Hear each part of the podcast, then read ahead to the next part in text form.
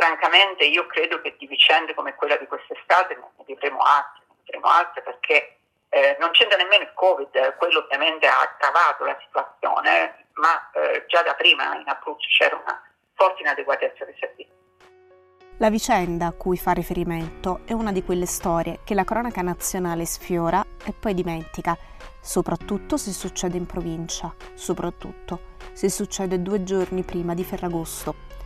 In questo episodio non ci occuperemo di mondi lontani, ma di territori vicinissimi, di terre nostre. Partiremo dalla storia di Simone di Gregorio per raccontarvi come stanno le persone e come lo Stato si prende cura della loro salute mentale in Abruzzo.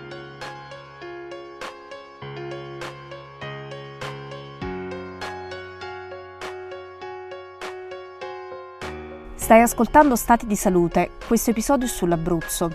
Finora ci siamo chiesti come stanno i russi, i giapponesi, i marocchini, ma è ora di raccontare anche cosa succede nelle regioni italiane, come stanno le persone lontane, quelle vicine. Ecco di che cosa parliamo in questo podcast. Sono Jessica Mariana Masucci, ti accompagnerò io. Se non l'hai già fatto, iscriviti alla newsletter per ricevere i prossimi episodi.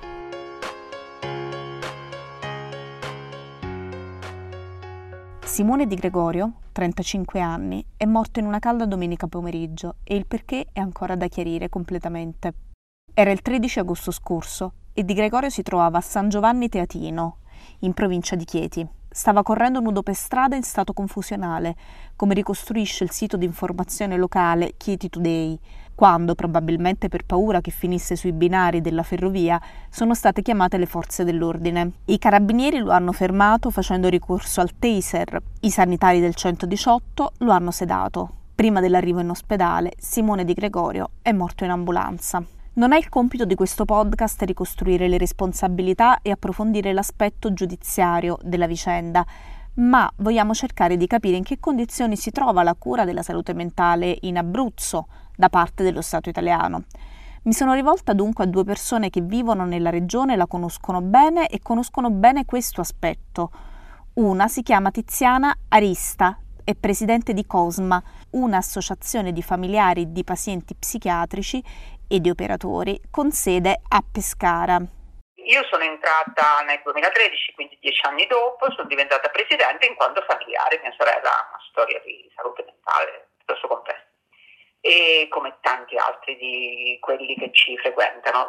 L'altra persona è Alessandro Sirolli, uno psicologo aquilano che ha lavorato a lungo nel Servizio Sanitario Nazionale. Sono andato in pensione nel 2011 Okay. Oggi la mia attività diciamo, è nell'ambito soprattutto del terzo settore. Sirolli al momento è vicepresidente dell'associazione 180 Amici, che si occupa di tutela della salute mentale e che promuove la necessità di applicare appropriatamente la legge Basaglia. Ho chiesto quindi un commento a entrambi sul caso di Gregorio e ascolterete prima Arista e poi Sirolli. Il punto in questi casi è chi li, chi li soccorre e allora il punto che viene subito in uh, evidenza è che eh, il 118 dovrebbe essere eh, integrato in questi casi da personale eh, dei reparti di psichiatria, quindi personale formato per eh, comunicare, per relazionarsi con persone che in quel momento hanno uno stato di agitazione psicotica.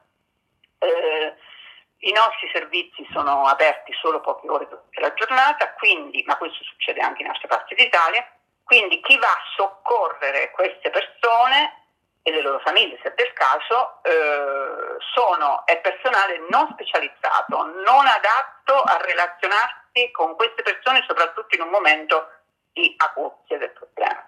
Il secondo, va bene, lo soccorro, ma dove lo porto? Ecco, sicuramente non come invece succede negli SPTC, cioè nei reparti dove trovi spesso ragazzi all'esordio della malattia.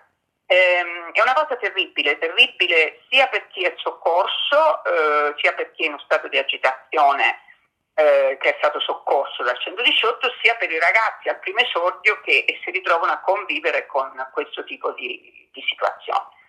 Infine c'è un altro problema che quando e se eh, queste persone avessero bisogno di una particolare riabilitazione, eh, di fatto eh, ne siamo molto carenti, ne siamo molto carenti. In Abruzzo c'è un, questo riguarda davvero l'Abruzzo, un bassissimo tasso di posti eh, sia negli SPDC ma anche nelle comunità di riabilitazione. Siamo sotto eh, il livello di guardia anche per quanto riguarda la REMS e sappiamo che nella REMS, nel REMS vanno per esempio persone che hanno bisogno di una riabilitazione particolare che le case famiglia ma anche le comunità di riabilitazione non sono assolutamente in grado di fare. Quindi chi li soccorre?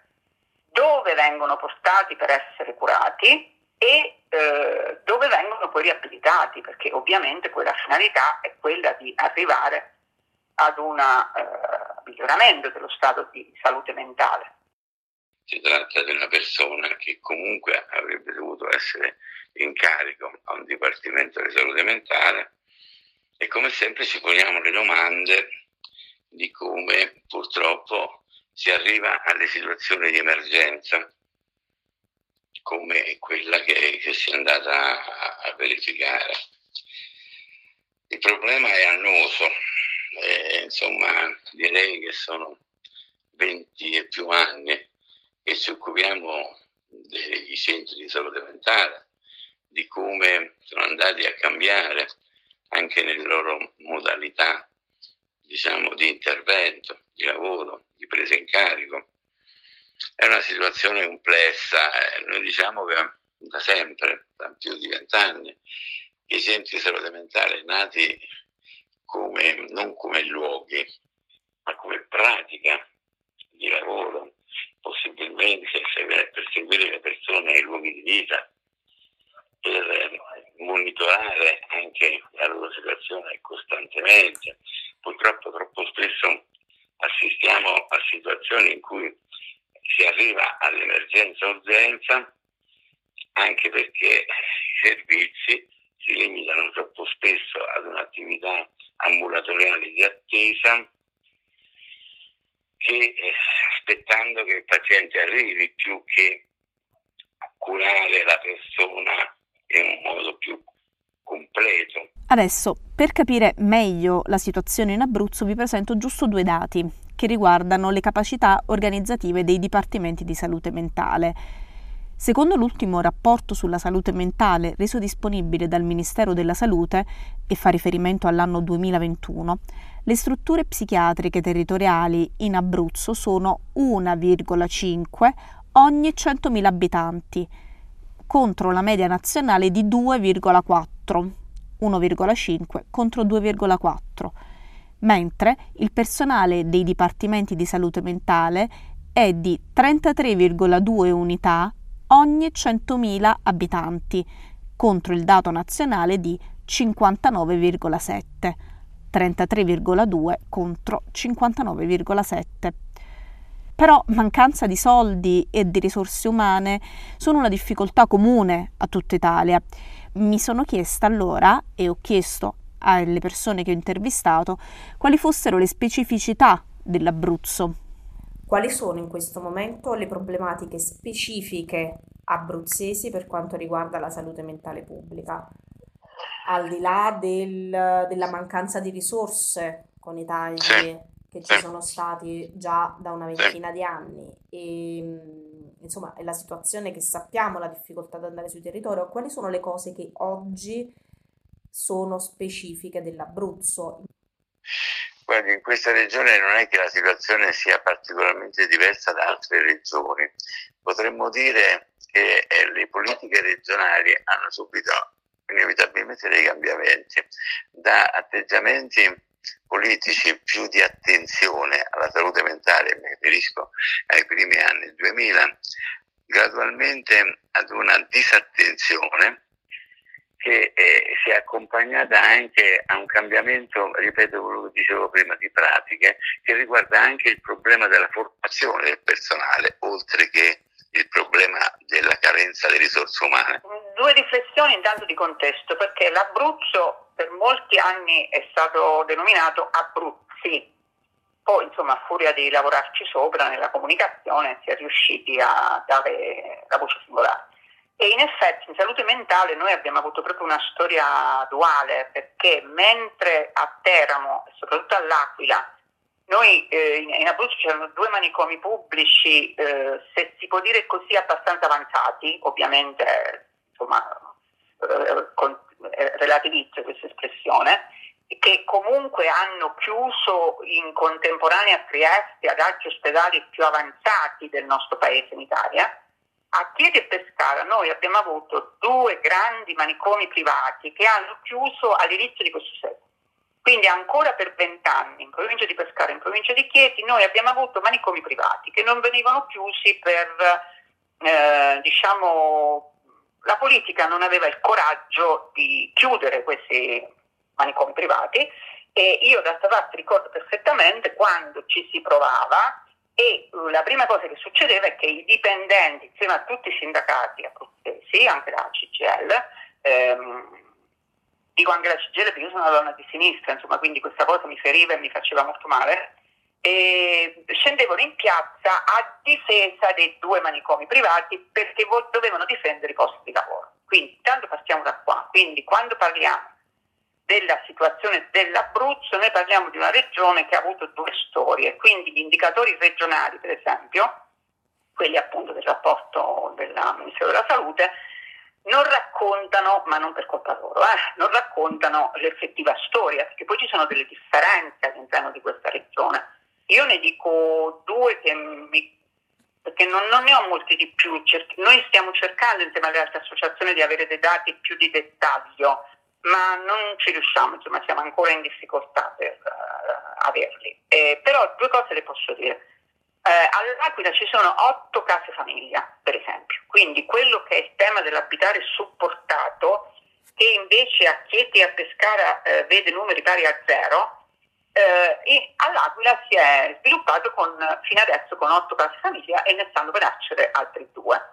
Eh, l'altra è che ehm, il, il, la, la, può, l'approccio culturale della città dell'Aquila al tipo alla vicenda della salute mentale, è un approccio, chiamiamolo così, molto trasparente, molto democratico. Io ero ragazza quando iniziò la vicenda, iniziò il dibattito eh, sulla riforma Basaglia, venne aperto il manicomio, incontravamo i ricoverati cronici per strada che poi la sera tornavano a dormire là, quindi ricordo perfettamente. E questa città si è in qualche modo come, non, non, non, dico abituata, si è relazionata col problema della salute mentale con un, diciamo, eh, non, non, c'è lo stigma che si ritrova in altri territori. La seconda considerazione è che l'Abruzzo è pieno di piccoli comuni di montagna.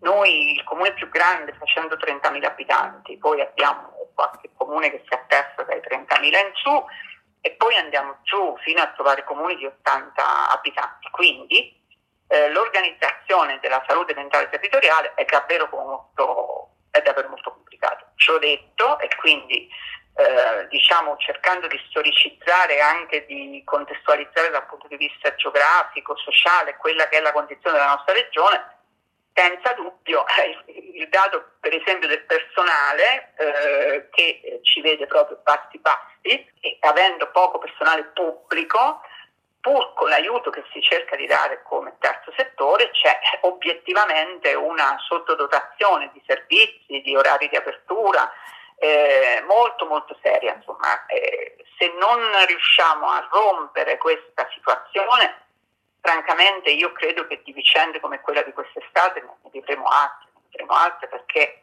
eh, non c'entra nemmeno il Covid, quello ovviamente ha aggravato la situazione, ma eh, già da prima in Abruzzo c'era una forte inadeguatezza dei servizi. Per concludere, un'osservazione importante è quella che ho sentito fare da Sirolli e sono d'accordo, non serve ridurre la questione della salute mentale e delle politiche per tutelarla solamente alla questione delle risorse economiche, che però sono certo importanti.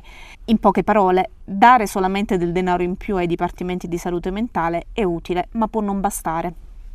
Puntiamo tutti ad aumentare i finanziamenti, però oltre ad aumentare i finanziamenti e quindi aumentare le risorse umane, c'è bisogno di ricostruire un'attività che veda un'intelligenza collettiva nel raggiungimento degli obiettivi e nel non tornare indietro, perché E I manicomi, ripeto, possono tornare nelle forme più diverse.